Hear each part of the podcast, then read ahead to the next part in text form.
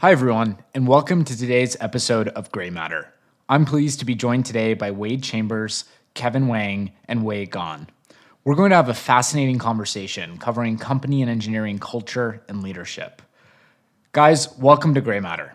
I want to start by having the three of you introduce yourselves. And while you work at different companies today, you have a shared similarity in background and, and lineage. So I'd love if you covered that as part of the introductions before we dive into some interesting topics. Wade, maybe we can start with you. Hi, I'm Wade Chambers. I'm the Chief Technology Officer and SVP of Engineering at Grand Rounds Health, a company that focuses on improving the quality of care for millions of people throughout the United States and, and hopefully someday beyond. Been in Silicon Valley since 1994, but have been part of startups from even before then. Oh, and uh, I had the advantage of working with these two gentlemen at a startup called TellApart. Awesome. Wade, do you want to introduce yourself next? Yeah, hey everyone. I'm Wei Gan. I'm the co-founder and CTO of Ribbon Home, and I actually started my career at TellApart, uh, where I had the, the pleasure of uh, working with and for Kevin, uh, and then for Wade when he joined as the VP of Engineering. Um, and through TellApart's acquisition at Twitter, continued to work with them, uh, and then left to start Ribbon in 2017. So Ribbon is a platform for home buyers, agents, and lenders to collaborate on winning cash offers our mission is to make homeownership achievable, and we do this by empowering everyday families with the technology and capital that were historically only accessible to the largest institutional investors. And so, what we've been able to do is really build this home buying platform with these financial products that really help these everyday buyers make cash offers. Great. And Kevin? Hi, everyone. Yeah, my name is Kevin Wang, and I'm the VP of Engineering at Abnormal Security. We're a cybersecurity company that protects some of the world's largest enterprises from all forms of cybercrime, focused a lot on email security um, to start. And uh, as, as both Wade and, and Wei mentioned, I've had the, the pleasure of working with both of them um, across a couple different companies, starting with TellApart um, a couple years back, which was also another Greylock investment back in the day as well. And uh, yeah, just really excited to be here to talk about culture and just all of the um, you know stories we've had together building these three very different companies since then. Great. Let's dive in. I want to start with a fundamental broad question, which is how do you define culture? I would love to jump in on that one. There's a very wide variance of how people define culture, but I think that loosely structured, you could say that culture is a single word for the way of life for a group of people and how they interact. And I think this includes the way they do things, which are largely shaped by shared experiences, beliefs, behaviors done right, you can see culture be a very powerful thing. Just imagine a group of people with shared sort of foundational beliefs, leveraging a common way of getting things done, as well as having observable niceties that attract the right group of people to the company. Done poorly, you can see how it works against you and can become a toxic environment where people are focused on things not core to helping the company move forward.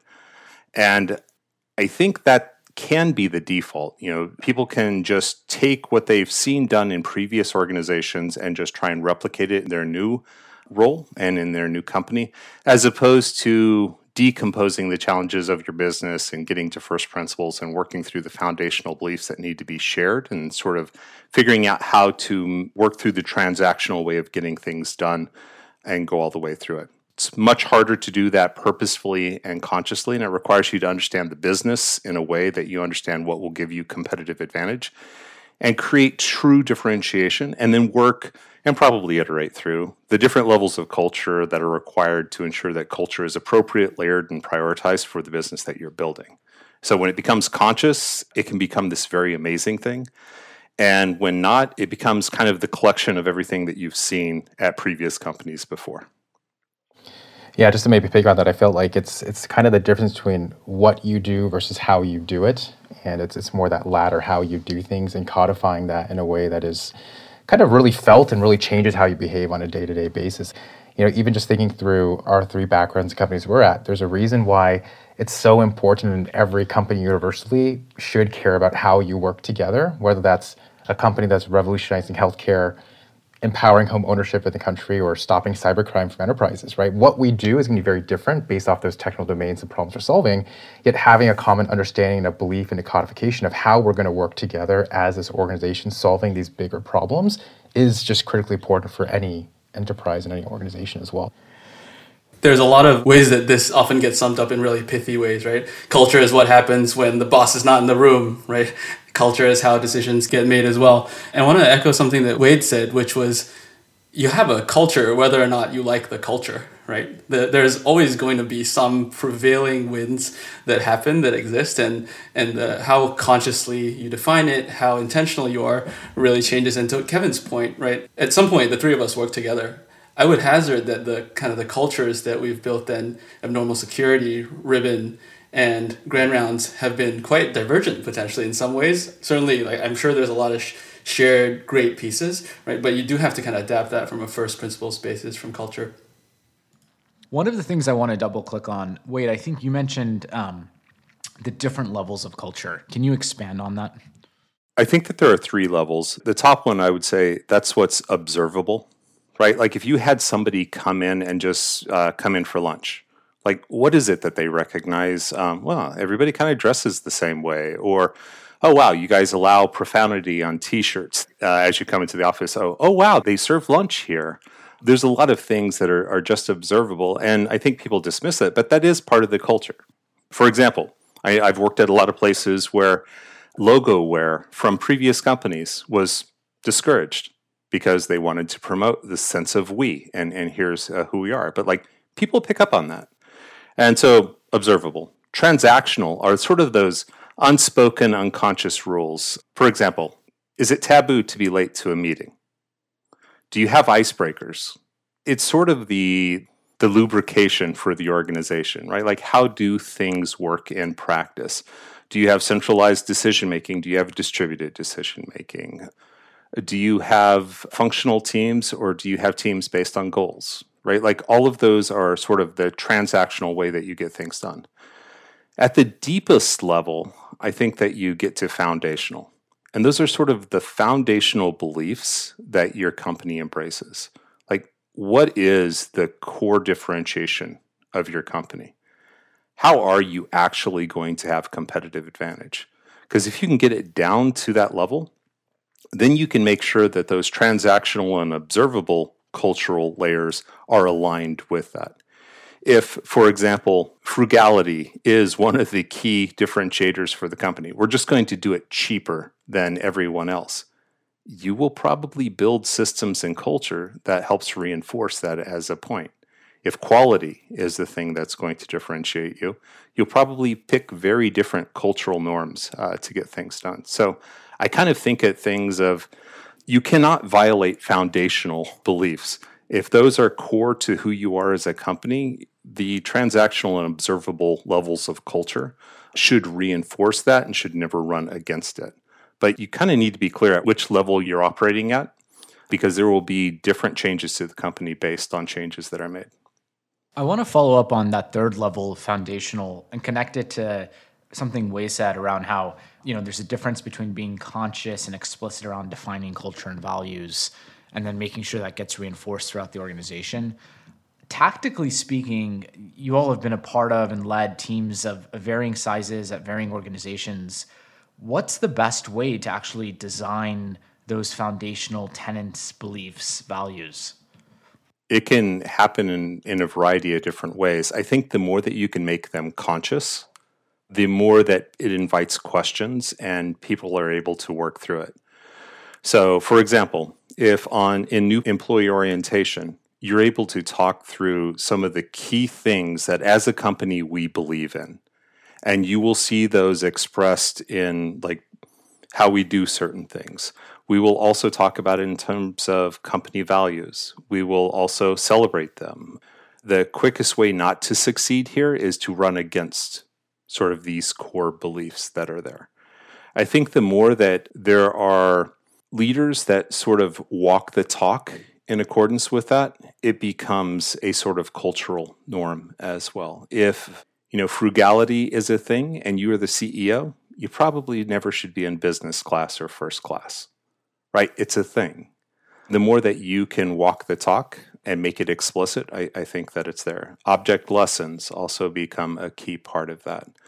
I think if there are sort of shocking rules that can come out, right, that help reinforce an idea. That's also uh, can be a very positive way of operationalizing it. Yeah, just a couple of thoughts I just want to add on to. I, I totally agree with that, Wade. I feel like I can't remember if I saw this on Twitter if it was a, a you know a blog post I read somewhere, but someone had stated if you let your culture kind of coincidentally codify based off whatever the first 10 employees happen to do for the first X months of the company's journey, it's a very dangerous way of building intentional culture for what you're doing. And I think the takeaway is you have to be very principled of stating up front, I think to everyone's point here, what is the culture we actually care about that will create that differentiated advantage of how we're going to operate that will ultimately let us win as an organization. If we just treat it as a random kind of chance that's just risky, right, to what you're doing in the company. And um, in addition to taking that as a, a principled kind of measure of what those values should be and thinking about them first class, I also just really believe if you don't have the right rituals and artifacts you're designing into your companies and your teams or organizations operating system, things you're doing on a daily, a weekly, a monthly basis that are working from those actual cultural norms, then has it actually changed the way you're operating on one of those you know cadences, or is it just words on a wiki page or words on a poster or you know logos on a t-shirt type of thing right? Which is a very empty type of um, you know an empty calibrate empty feeling of culture right? And um, so it's, it's a really important thing just to think through what are those appropriate rituals that are you know maybe different for engineering than they would be for product and for sales or for marketing but there's always a way to personalize and, and embody those values as appropriate right team by team and function by function and then I think the third one that's I think been a, a big um, thing we've really been trying to work on and just kind of test with and iterate over time has been I think Wei you mentioned this earlier is culture something that is seen as a almost like in a negative light is, is it the is it the stick or is it the carrot right? Are we both promoting the positive examples where we're holding up people's ideals for culture where we're going towards from?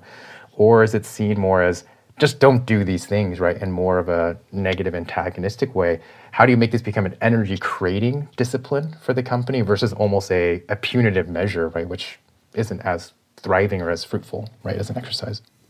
In the creation of culture, I can share a little bit about our journey from the early days and pretty frankly the, the mistakes that we made along the way. And so one key learning for us was that in about the second year of the business, right, basically towards the end of the first year of the business, we define a set of five core values? Um, the, the, one of the challenges with that was that we didn't define that one of the more fundamental pieces, which is that we care a lot about people being mission driven at the company, right? Which means that we didn't interview for that. It was not written anywhere, right? It was not one of those five core values. Um, but it was clear that the founders acted this way. It's clear that the people who were more successful, and so it kind of permeated the culture anyway. And so last year we actually had to kind of go back and one revisit the core values, but realize that there's something more foundational for us that was missing, which is broader a ribbon approach that we, we had created, right? And so this stuff is is scary for for company leaders to make, right? Because it always feels like you're etching it in stone, right? You cannot kind of go back to the whiteboard and erase. But the reality is that while these foundational beliefs are they should be as permanent as possible. The reality is that companies grow, right? They they they evolve, and you kind of need to continue to evolve along with with what you're trying to do as a business, right? Whether your mission grows, right? Whether your customer base changes, right? Whether the market changes, you'll need to adapt to that. And so some of those founding beliefs should never ever change, right? A lot around the mission, right? But companies actually, I think do a mixture of discovering what their ideal culture is, right? And so, in that sense, you know, I don't want to give ourselves too much flack as well for getting those five core values wrong at the, at the start. But I do think what we've learned is needing to kind of continue to reshape that and create more foundational pieces sometimes on top of core values. I would just add that I, I think that's the quickest way to failure is you get so in love with your values or some of the cultural norms that you don't realize they were wrong and go back and correct them they should be reevaluated and as the market changes or as you find out new things about your business right? Like those should be one of the things that you are very deliberate about inspecting and changing as appropriate. Kudos for doing so.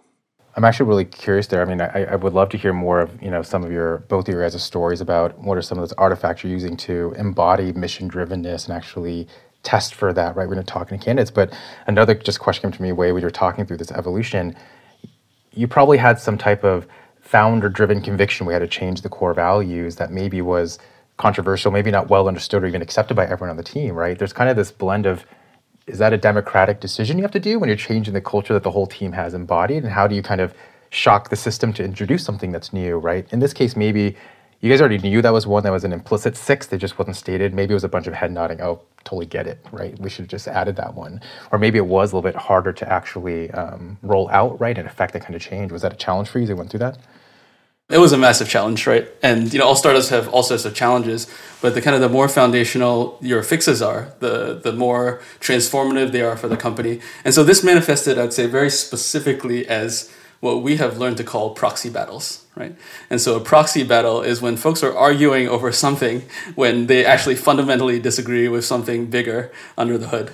And this started to happen because there are multiple ways to build a successful company, right? And so the proxy battles were around how missionary versus mercenary. And no one is going out there and say i'm mercenary right? But basically how much short-term pain are you willing to take as a company knowing that this marches better towards your long-term vision alignment right? That's one. And then the other piece that i can go a little bit deeper into is actually how much of a kind of command and control culture do you want to have versus an empowerment culture so we have taken the path now of empowerment culture. That being said, there's times where you gotta have the command and control culture, right? You know that peacetime, wartime question, and sometimes you know um, myself having been in the Singapore military for a while, like sometimes you just need that, right? Um, and so we've chosen the empowerment route, right? But it wasn't necessarily codified, and so we found ourselves with proxy battles across you know specific leaders across the company in terms of how we made decisions, in terms of like how they worked with their team, in terms of how we're setting goals, right? And so those things kind of bubbled up, and we had to kind of of take a step back and realize that the true underlying thing was that hey we actually have this disagreement on what the fundamental way is to do that right? And that needs to get hashed out. And sometimes that results in pretty painful change for the organization right? But what comes out on the other end of it is much more alignment right? And so now at this point right we are going in uh, to every kind of hiring conversation where part of the process is the candidate gets sent the approach doc and you can read the approach doc and there's parts of it you're going to like there's parts of it you're not going to like and we can talk about it. But this is the kind of the approach you're signing up for. And it's really important to kind of do that up front because you know hiring is such a kind of key key piece of culture. That's really interesting on the approach doc. I mean one thing i'm always curious about is everyone talks about culture fit as a key part of the assessment process in the hiring process. How does one actually determine culture fit it sounds like you all share a document or an artifact around Ribbon's approach and have candidates react to that. That's super interesting. Are there other tactics or ways people do that? One of our core values is put the patient first. And so, in, as a health tech company, you kind of need to do that. And so, if you walk in with a lot of ego, if it's all about you, the chances that you're going to put someone else first is less likely. And so we look for people who are humble, hungry, smart. And we want to make sure that we provide plenty of opportunity for them to showcase themselves and, and, and comfortably be able to do so. But the number of times they say I, me versus we and us, we pay attention to that. We also start with um, some pretty open ended questions of what are you looking for and why? And it's interesting when it's so wide open, you get to hear a lot about how a candidate thinks. And so, if there is a good fit, we can actually add value to their career. We can help them grow in some way. That's awesome. And that's not necessarily mission driven. Not everybody can be, I believe. But the more that they've been personally impacted by something surrounding healthcare, the more that they lean in and this becomes their job to actually fix it when they find out that they can impact millions to potentially hundreds of millions of people and actually improve the quality of care, you can see them almost light up. And the sort of questions that they ask are fundamentally different. It's no longer about market size or you know how you're doing and getting traction. It's about the impact that they can make. And it becomes a pretty clear signal that this is someone who's more mission aligned than what's the financial outcome associated with going to this company. I'm curious if there's anything, Kevin, that you see in your company that's for folks that are around using data and analytics to actually find the abnormalities that might exist out there. Is it largely mission driven or is it largely the challenge of being able to solve that sort of technical problem? Yeah, I mean, we, we do have some areas around that. I will say there's, I guess to your specific question, Wade, on being data driven, I do feel like I have a distinction between some types of cultural norms that are more teachable versus some that are more intrinsic in, in nature, right? I mean, I don't want to necessarily have to penalize a particular person that just happened to be birthed and born out of an organization that wasn't data driven for some reason, even though they have the intrinsic understanding of why that's an important ideal and they can't actually do that over time versus some things are just more core to the way they behave as well so for that specific question no i don't ask someone like tell me how you you know the best kind of excel embedded function you how to use or whatever to prove to me that you're the most quantified person in the world but we do care that they are rational, they're logical, they're making decisions in a kind of an empirical way, right? I will say the other ones I do feel like that are more in that second category, these intrinsics we really care about that I think do permeate across companies and organizations that aren't as moldable. There are some of those that we kind of look for, right? One for us that we think through is we aim to build the most customer obsessed company and team, right? I think many teams and companies have that aspiration as well. And we really try to drive how are we going to figure that out, right? And one of the, the key things, and as we adapt through this and iterate, we've kind of asked through is one, I always feel like our underlying ethos, the thing I try to challenge my teams and myself personally with is when you have a customer dilemma or a customer problem that gets escalated to you, whether that's a bug or an, an incident that you're working through, our ideal is not just to service the business or satisfy the customer request, answer their question, and then move on to the next thing. The challenge is to delight the customer in every way. Take every moment and make it a delightful moment where you go above and beyond what their expectations might have been. And you can do that even when you're reporting on an incident or trying to get to a cause of error report for why something didn't go well, right? And turn that into hopefully, right, a delightful moment. So what do we try to do in some of those interview type questions that you, you know we've been talking through? Well, you know, the easiest one I guess we can ask is tell me the time you didn't meet a customer's expectations, what'd you do with it? Right. And for me, it's really the you know, the thumbs up strong yes over the bar is did you not just service that business? Did you delight the customer what you kind of went through, right? Versus did you just service that business? Or maybe you didn't, right? That would be the the negative, right? We're just like anti-pattern for what we want to bring to the company. And then one of the other things I think on those intrinsics here around this customer obsessed mentality that we've also thought there is if you happen to be in a role in a company or in school, you're a new grad, you haven't had customers yet. Well, how do we derive that, right? Well, that same signal, we've tried to ask ourselves at the core, we believe for customer obsession, it kind of comes down to empathy at the end of the day.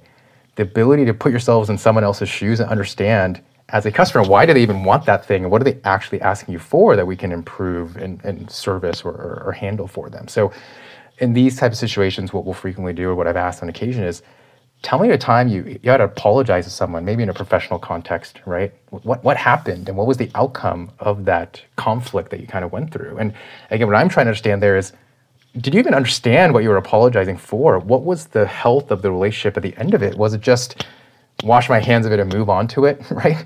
Or were we able to really truly understand and reconcile and build a fruitful partnership relationship in the long term, as well as one of those kind of you know bar raising and delightful moments that come out of that. So, yeah, we're trying to find ways to intentionally design questions to suss out these types of signals. Um, some of them more easy for industry veterans who have you know had customers for a long period of time. Others everyone's had a relationship before and has been in that situation they've had to apologize right and try to like be able to assess that a little more uh, generally speaking as well. To kevin's point some of the time it's not even about asking the right question to find out if somebody is aligned. Sometimes it's about asking the question to find out if somebody is misaligned. One of the things that that we've done in the past and when we had somebody who was in a very senior position coming through the interview cycle is we will actually embed a doctor into the interviewing cycle and have them ask about the Hippocratic Oath from the standpoint of software engineering, right? Like, how are you going to ensure that you do no harm? And it's really interesting to see a candidate sort of go through that cycle of, oh, wow, right? Like, I actually have to think through that. And if you're not excited about both the good that you can create and the need to make sure that you're aware of the potential uh, pitfalls or, or challenges, then this might not be the best place for you.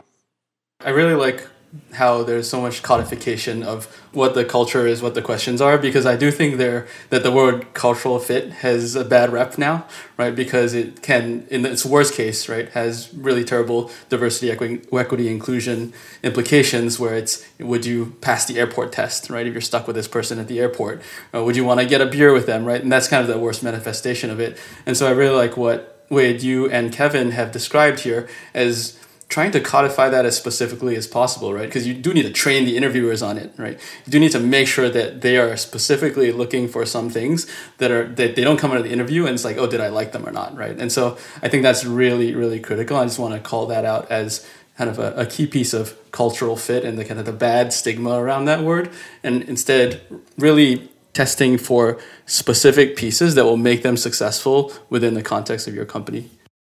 Yeah, I mean, I think we just have to do that in this kind of intentional way, right? To make sure it's not a, yeah, loose, warm, fuzzy kind of feeling you're having in a kind of uncontrolled, right, unsustainable way as well. Actually, I'm curious to go back to one thing you were saying earlier, Wei about this this proxy battle kind of example you had, right? And and I guess my underlying question is, how do you make that culture of being mission driven seen in this kind of positive light? Maybe that's an easier one. It's a it's a pretty positive statement to say you're mission driven, but certainly I think if you go around whacking people in the head saying stop having proxy battles, you're doing that, you're not a mission driven person. You can kind of poison this very positive thing, right, into just being like a, a punitive measure you're feeling all the time in, in the company. I'm curious, are, you seeing ways, or what are some of those pragmatic um, tips you have to make sure that culture becomes a positive rallying point, not like an energy sucking type of a feeling that you guys are having. That's a great point, and you don't want it to feel like the carrot more than the stick generally, because if not, it can get really toxic. Or even the good things can kind of feel toxic if they're if they're used and if they're kind of weaponized, right? And so, in this case, in the mission-driven front, one thing that we do, for example, at every all hands, is we celebrate a homeownership story of the week. In that, we tell the story of, yes, how we met them, including the, the kind of the growth and go to market story around their product experience, right? But ultimately, like, what's the story behind this family and this home? And so we try to pick out the stories that really mean the most to those families. And for example, there was a family that needed to move to a certain school district for their special needs child.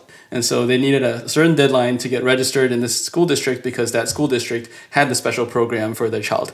And so they're able to use Ribbon to do that. And we try to tell that story in its holistic sense, not just like, hey, we got the deal done. And it's really important because as companies, as all companies grow, right? Certainly Grand Rounds at a, at a later later stage than, than uh, Abnormal and uh, where Ribbon is at right now. But as companies grow, the numbers become large, right? And we're talking about like tens of thousands, right? Millions of dollars, billions of dollars, right? The the kind of the stories can get lost in the shuffle, and so I do think like codifying that and really reminding folks what each one of those customers means like is a really critical part. And we try to codify that in all hands right? We try to codify that in onboarding processes right? And kind of going back to the individual stories and, and really humanizing it. And then that really is what draws people back to the mission yeah, that's cool. I always feel like whenever we have the chance to get those customer anecdotes back in to just see are our customers really appreciating and you know enjoying the product we're bringing into the world has always been yeah just a very energy producing type of, of moment for us which is great i mean one of the other things i think has been really really fun for us and i think has been really energy creating the company something we started doing probably i don't know the last six six or so months especially in covid when we're not seeing people in the office anymore where maybe you could see cultural bar raising behaviors just in front of you when you're in meetings in the hallways talking to people. Harder to do when you're on zoom right? You just don't see anyone at all. We've started this practice where every day at the end of the working day the executive staff gets on a stand down call. We're kind of just going through what happened that last day just reporting out blockers that kind of stuff in addition to that we're also now saying can we please call out people who have been doing amazing cultural bar raising behaviors in that past day? And you know writing down those different examples of Susie's amazing today. She really embodied velocity, a core value for us at, at Abnormal for these reasons. Here's what happened, and here's the behavior she did that really exemplified that for us. And then we send these notes out to the whole company every single day. So there's like this steady drip of very kind of inspirational stories of all the amazing work that's happening, right? That's happening across the board for the whole company. And I think the way Evan, our CEO, talks about it is we just want to give the team like the cheat codes of what it means to be a bar raiser culturally in the company. You don't have to like make it up or guess anymore. Just read through the daily emails. Just do what Susie did, right? Find a way to reinterpret that to your function if you're if that person's in sales and you're in engineering or whatever it is. But these are the things we're celebrating that are giving us a lot of excitement and uh, you know energy every single day. And it's really fun. It's kind of a great highlight of a way to end the day every day. Just kind of remind ourselves we're surrounded by amazing people that are doing amazing actions and, and practices on a daily basis as well. That's awesome. Uh, we do something similar in our stand down, but at the end of the week, we go through wins of the week and everyone gets a chance to talk about the impact that they've had or somebody on their team. I think it's a really cool exercise. I also like the idea of in all hands being able to tell stories. It's one thing to sort of toot your own horn, but when you actually have a live video that's walking through a person who you saved their life or impacted them in some significant way. I can only imagine at Ribbon of where you help somebody buy their first home or uh, the, their dream home that they've been waiting to get into. That's that's just incredibly impactful, and each and every time you do that, everybody in the crowd remembers a little and applies it a little bit more deeply those are really powerful examples of how you guys are operationalizing culture and, and creating rituals to continue reinforcing the company values. I want to go back to something Wei you touched on briefly, which is how culture relates to creating and growing diverse teams. And I wanted to just open that topic up and, and ask you all what do you do from a cultural perspective to ensure that as you scale the organization, you're scaling the organization in a highly diverse and inclusive way? That's a great question. And I think the key thing for us is that diversity, equity, inclusion, right, became a business, not just a moral imperative. On one side of it, it is a talent question, right? How do you make sure that you're attracting the world's best talent? And if you don't have a diverse team, you know, looking yourself in the mirror and saying like, hey, are you really then attracting a broad enough group of talent to be able to go after problems, right? For us, it's it's also fundamental to the mission, right? Uh, housing and why we started the company, and a lot of the founding story for for Shaival, my co-founder, and I was around dealing with inequality and sometimes systemic racism in housing policy in America, right? And so if that's part of the founding story, if that's part of the mission, then to, it would be hypocritical for us to not have this diversity, equity, inclusion as part of the culture, right? And so what elevated it for us, right? And it took a while, I'll admit, for us to, to get to where we are today, and there's obviously a long road to go. But what it, the kind of the key flip for us was that it became a business imperative, right? It cannot just be a moral imperative for the company. And with that, then you can justify the investment, so on and so forth. And really breaking it down for us into diversity, right? Which is how diverse is your team? Like that's going to show up in metrics, right? And then without inclusion and pay equity, right, and equity across the board, the diversity is unsustainable. You might be able to have a really strong pipeline, right? You hire kind of underrepresented team members in, right? And you kind of build a diverse team across different functions. But without the kind of pay equity piece, right? Without the inclusion aspects, right? It, it tends to all fall apart pretty quickly. And you know, it's uh, it's kind of hard and it's a painful thing to see, right? Because you do all this investment up front as well. And so really kind of splitting it up into those three pieces. I'd love to hear from Wade or Kevin, like what you've done with your teams to really help push this forward much like yours Wei, we have a genuine business problem, right? And healthcare doesn't just apply for you know white males. Uh, matter of fact, the majority of healthcare decisions are made by females in different geographies of different ethnicities. And so, right, like you have to have products and services that reflect your users. And so we've done a, a few things. One is I believe it's hard to bring the exact talent that you want to San Francisco. So instead, we want to take our roles to where the talent is. And so we are actively looking for talent in different geographies that make up the ethnicity and the gender that we're looking for that come from great schools that have great capabilities. We need to find them where they're at, not assume that we're going to be able to bring them to the local market. Also, I would say that in attracting a lot of the right talent, they need to see themselves in their leaders.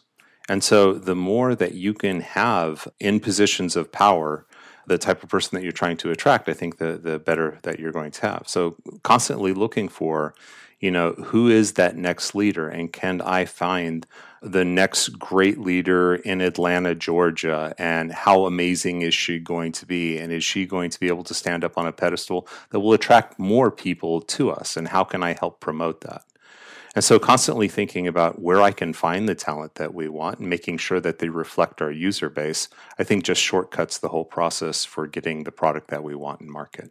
I think for us, this has been a it's been a struggle. I think it's one where we're still trying to figure out to be to be totally honest and trying to adapt into. I would say, you know, in some ways it's kind of ironic. I feel like when we talk about culture and taking it so importantly, we're actually saying there are some things that we don't want to have diversity on. You have to embody these cultural norms.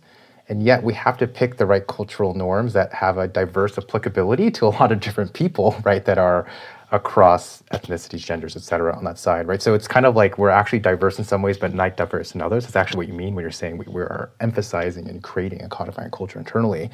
Secondly, I would say, certainly, Wade, to your point, like the teams I think that have been most successful with building diverse teams here are ones where we've been able to prove and to show leadership is, you know, coming from not an Asian male background like myself. They're embodying these core values of the company we have. And when they've been empowered and been bet on and thriving their careers, they've been able to build the most diverse teams around them as well because they see that the company's you know putting their money where their mouth is kind of so to speak in that in that kind of dimension so i do feel like it really is coming up with the right cultural values that you're not trying to compromise on and actually being homogenous there. And yet they have to manifest and be appropriate and attractive, right, to a broad swath of people you're actually trying to recruit into the company as a whole. And hopefully by doing that, you can be a empathetic and a relational person that a broad variety of people can relate to as well, even if they come from very diverse backgrounds from yourself, because they realize we're actually very consistent and very similar across these cultural norms at the same time, even though these, um, you know, we do have background differences there as well. That's a great point. I think for us, what you all mentioned around the team being able to see themselves in leadership, right? So when we hired Sarah Walker, who's our VP of engineering, a few of the female engineers on the team came to me and said, like, thank you for running a process that was inclusive enough such that we found the best candidate that was female, right? And they, they mentioned the words possibility model to me, right? And I, I really had to kind of understand the, the depth of that and the value of that after the fact, which has helped us really kind of build out diversity across the whole leadership team, right? And then diversity across the company. And there's so many kind of different dimensions to talk to this about, but I'll offer a little bit on the uh, inclusion and equity front, right? Because that's the, that's the, kind of the sustainable part of the culture, and I do think there, there tends to be more literature out there on the how do you source diverse candidates, right? How do you kind of make sure that you're tapping a wide enough pool? I think on the inclusion front, one thing that's interesting about this kind of Zoom world that we live in, right, is that it's harder to naturally hold inclusive meetings. There's a little bit of lag on Zoom, and so it's easy to cut each other off, right? And it's easy to kind of, uh, without thinking about it, really just dominate the conversation. And then one thing we tried uh, at the start is this concept of silent meetings. And so, silent meeting, we didn't come up with this. I know Square and Amazon do it. Kind of the meeting leader comes in with a document, and for the first 10 or 15 minutes or so, everyone's reading the document, writing comments in there. And then only after that, right, do we kind of open up for discussion, and that meeting leader facilitates based on all the comments in the doc. The first thing we noticed with this is like there's dramatically higher throughput right? Just from an engineering point of view, this is how I mean, this is how we think it as engineering leaders, right? Just more throughput, more ideas coming out. And the second one was that we surfaced a lot of ideas from people who were generally more introverted and quiet. That was kind of a wake up call for us, right? In that we weren't necessarily always, always surfacing the best idea because we didn't have the kind of fundamental mechanism to run the meetings on this front, right? So that, that's one on the inclusion side that I think was just a really helpful piece for us. And then on the equity side, one thing that we've done a little bit earlier than I think a lot of companies at, at our stage is really start to codify structure and pay equity with levels and this tends to be more codified the later the company is. It was a tricky thing for us to decide on doing because a lot of startups shun away from structure and process at this stage, right? And one fundamentally from there's just a lot more to do, right? Uh, and then then two, you do want some amount of flexibility, and that is the value of an early stage startup. And so we try to introduce kind of just enough here so that the fairness is paramount, right? And the more fair the system, basically you kind of create more powerful incentives, right? Why should people feel like they're getting promoted? How does the rest of the team feel that's fair as well? And then the more transparent you are, then the kind of the more the team feels there there's kind of equity across the board, right? Where they're not having to lobby for it, right? You just kind of heads down, you work hard, right? And you get and you get you get paid more, you know, your career grows. And I certainly had the benefit of that working with and for Kevin and Wade, right? And so trying to kind of codify that that part of the culture to make sure that the team really feels like there's equity in place. So can just be heads down, do their best work, and good things will happen. Those are excellent points, Wei. I want to transition to maybe one final topic, which I'd be remiss not to hit on given the three of you we have on the podcast. The three of you lead in specific product engineering technology teams. And one thing I'm curious about is how is culture different in an engineering and product development context, you know, versus a company-wide context? Where is it in alignment? Where do you all see some conflict get created? Ultimately, every team has to, you know, translate culture or objectives and, and you know, as appropriate for the overall teams and functions. And um, I can just go through maybe two different you know versions of two of our cultural ideals and some of the things we're doing on the engineering side to kind of embody them. So one i've already mentioned you know slightly early in this conversation around velocity. We really pride ourselves a company that has extremely high velocity. We care about being good today is better than being perfect tomorrow right let's just make that constant cadence of daily progress and one of the ways we actually have, you know, I'm sure both um, both Wade and, and Wei will uh, remember some of this just from our, our shared past histories. You know, one of the most important ways I think we codify this literally on day one is we tell every engineer joins the team, you're expected to ship code by the end of your first day, right? Now, we never are giving someone the gnarliest BizLogic bug to fix, the most complex problem no one else has actually figured out. Usually it's to be honest, a little more of a ceremonial type of change, a one line fix, add a, a new metric to instrument that gives us some more visibility to the stack, something more minor of that nature.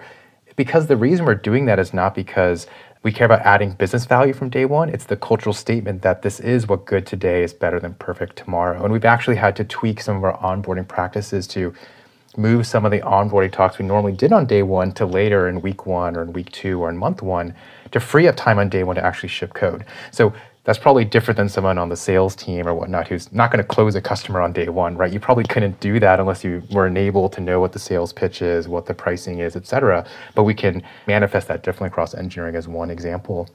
And then another example that comes to mind for me is, you know, we think a lot about ownership as well, right? And for me, the way I've really tried to think about that with my teams has been if us as engineers, the only reason we take any action, we do the work we're doing this sprint or this day is because a PM put it on the roadmap and we ultimately like, you know, pulled it into the sprint or a bug was raised by a customer and we ended up having to go fix it.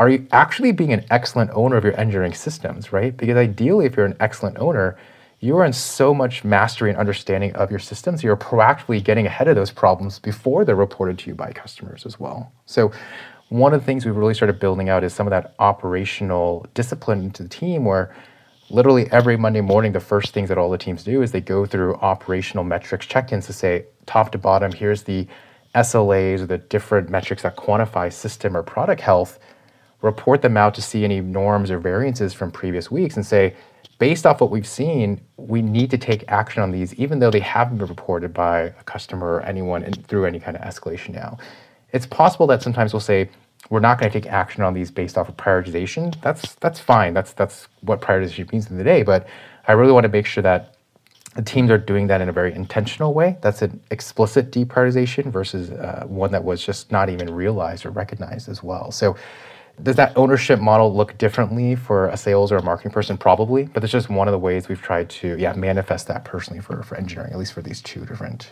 core values. I would say that from the Grand Rounds Health side, I think that we have a very diverse in both geographies and also in the types of roles that we have inside of the company as well. And so um, when you are dealing with a patient, everything is an instance of one, right? And like every case matters and everything has to be dealt with that is specific to that episode of care and like helping a member move through it. When you get on the EPD side, you have to be very concerned about the instances of, but you have to be able to connect them to classes of problems. And so the ability to zoom out and understand the abstraction that it fits in, and then to be able to prioritize against different areas becomes something that's very unique to the EPD organization, where it may not be as broad in its application.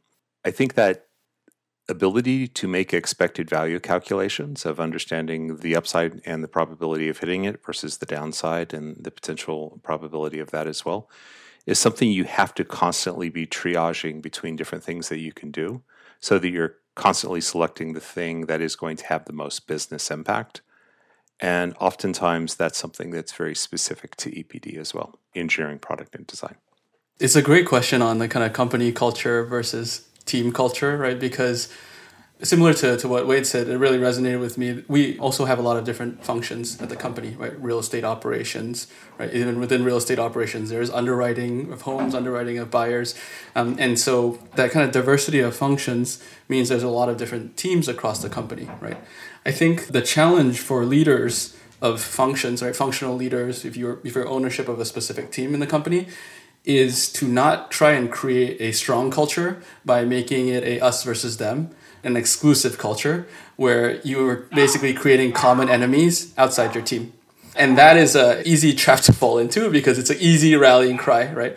Where um, a lot of fintech companies see this, right? Um, that we've had to really check ourselves against is this growth versus risk, right? Often lies in different functions, right? Oh, risk is not in the way. That's why we're not hitting our deal target. Oh, we're doing bad deals. We're taking on too much risk. And that's kind of a natural tension that'll arise. And it's really important for those leaders of those functions to make sure that no, we're on the same team and kind of make sure it's always laddered up. And so I, I do think though that like strong cultures are not only created through that means, they're created through other means as well around shared rituals that to what Kevin's and Wade's examples are that may be different for an engineering team versus a sales team. And where Ribbon specifically tries to put this in practice, we've actually tried some versions of like different principles or different like core values for the teams, right? What we've always gone back to is actually translating the company core values, right? So now we have three core values at the company level, and then translating that from the company to the team level. So, if, as a specific example, one of the company core values is set new standards, right? Really pushing the bar on, on innovation. At the company level, that might be improving a certain process, right? So that we can close on a home even faster. But on the engineering team, then that gets into the kind of technical world of where we used uh, Amazon Textract, right? They're kind of OCR and kind of document parsing tools before, while well, it was still in beta stage, right? And kind of took the requisite risk on that, but it did align with our core values because we were able to deliver something to the market uh, that wasn't broadly available to kind of any kind of competitive set in the space. And so I do think in the same way companies are pretty good at doing this on the OKR basis, right? Company sets company level OKRs, teams set theirs in turn, right? I do think a similar pattern can be done on the culture basis as well. Yeah, it just reminds me of one thing I did, which was a, a fun exercise probably over two years ago now when I first joined the company that um, has still been very durable to this date is, you know, I just spent an afternoon trying to write a one-page essay on um, what I called good engineer, bad engineer. It was inspired by Ben Horowitz's very famous blog post on good PM, bad PM, which just basically personalized all of our core values at the corporate level to personalize those, interpret them, what, what it meant on an engineering level as well. And you know, was kind of intentionally hyperbolic, not meant to judge someone as being, you know, morally bad as an engineer if you don't do any of these things and you violate these kind of practices, but more as an aspirational kind of statement what we should all be trying to do a little more of every single day. And it's been really fun for me to have to write down my thoughts that way. And I also have it as a conversation starter with other engineers, right? Just what, what are your beliefs and practices as, as, as an engineering leader, as an engineering developer, and kind of swap stories and understand are we really aligned to what we're trying to build and just even on a personal level, we're trying to aspire to get better at our own crafts um, as well. So I think that personalization was a, a really fun and fruitful exercise for myself as well. Wade and Kevin, what are some of the more controversial, right, or the core values that, that you all have defined, right, where the opposite of them has to be just as reasonable, right? Because you know we all try and shy away from core values that that don't mean anything. Like you know the opposite of integrity, probably not something a company wants to have. But how do you define core values with the kind of the right level of detail and context, such that the team understands what some of those trade offs are? One of the things that we've done at Grand Rounds, as an example, is on the EPD side, we have three principles, and we've set them up as X over Y and that we really value Y. But to make it a little bit sharper edged, is we are actually introducing X. And the first one is impact over progress. We love progress, right? We want everything to make progress, but we should never make progress at the cost of impact. If you know something's going to fail, raise your hand. If you know that there's a better answer out there, or there's something that's even more valuable to the company, it's your job, it's your obligation to stick up your hand and say, wait a minute, isn't this a better way of doing it? Because we value impact over progress. The second one is we over me. Actually, I want everybody to grow. I want everyone to focus on themselves and what's necessary for them to move to the next level. It should just never come at the cost of the team. And so, if, if, you ever have a decision to make of whether it's moving your own career forward or like helping the team succeed, I hope you will think about making the team succeed first, knowing that they will also have your back and help you move forward in your career as well. And the last one is applied intelligence over knowledge. Lots of people like being smart. They just like talking about things and they love pontificating about theory X versus theory Y. I like smart people. I like having conversations with them, but I way, way, way, way more value someone who can actually take that knowledge and do something with it. Can you apply your knowledge to actually actively solving a problem that's directly in front of us? And if so, we value that way more than the knowledge that you have. And so, like, those are three examples of where we've tried to create greater contrast between, you know, going through the motions versus here's something that actually creates company value. Yeah, I mean, the one I can add on top of that too is, you know, when we go through, and we talk about culture with candidates that are coming in and we're interviewing for the company, we actually always talk through here's the core values and all these, the positive lights of what these values embody. We also are very explicit for every single one. Here's like the double edged sword of what they also mean. So, like, be ready and fully aware of we're accepting that these are the flaws and warts we're going to take along the way because we're prioritizing A over B, right? So, for example, when we talk about velocity, we say these are the benefits we'll get from saying good today, perfect tomorrow, right? But the double edged sword is we're going to make more mistakes. We might have duplicated work across different functions because we're not checking in in a centralized command and control structure. If those things frustrate you and you don't want to do that, this is the wrong place for you, right? As one example. Or, you know, one of our other core values is this ambition for excellence, right? Are we all getting better 1% every day um, along the way? And there's an expectation explicitly that we all have to have growth mindset, expecting we're improving every single day. And if we don't want to be in a place where there's growth that's stretching you and it's going to be uncomfortable, this is not the right place for you. And what I tell candidates, you know, personally is I hope I'm the right leader for this company in engineering today. I'm sure Evan, the CEO, is not confident I'm the right leader for engineering a year out from now. It's on me to kind of prove to myself and the company that I'll be growing and adapting to the challenges that are coming up in the next year to kind of re-earn this job every single day. Now, for some people, that's a very menacing, threatening statement to make, right? You're on notice all the time. For others, that's a inspiring statement because, well, aren't we all trying to get better, right? And wanting to say, yeah, if I'm not better a year out from now than I am today as a professional, as a human being, something wrong has actually happened not everyone's going to align with that one, but you know, I do try to be very explicit up front about this is what those norms mean for us, and also acknowledging here's the discomfort it might cause some people, but this might actually be a very bad place for if you don't actually stand behind these these statements and that kind of controversy. Kevin Wade Wei, I want to thank you for joining us in this excellent conversation on defining, operationalizing, and reinforcing culture. I'm really glad we got to have the three of you here together on Greymatter. Thank you. Thanks for having us. Yeah, thanks much. Really fun and, and just glad to be able spend some time talking about this uh, really important topic. Thank you, Saam.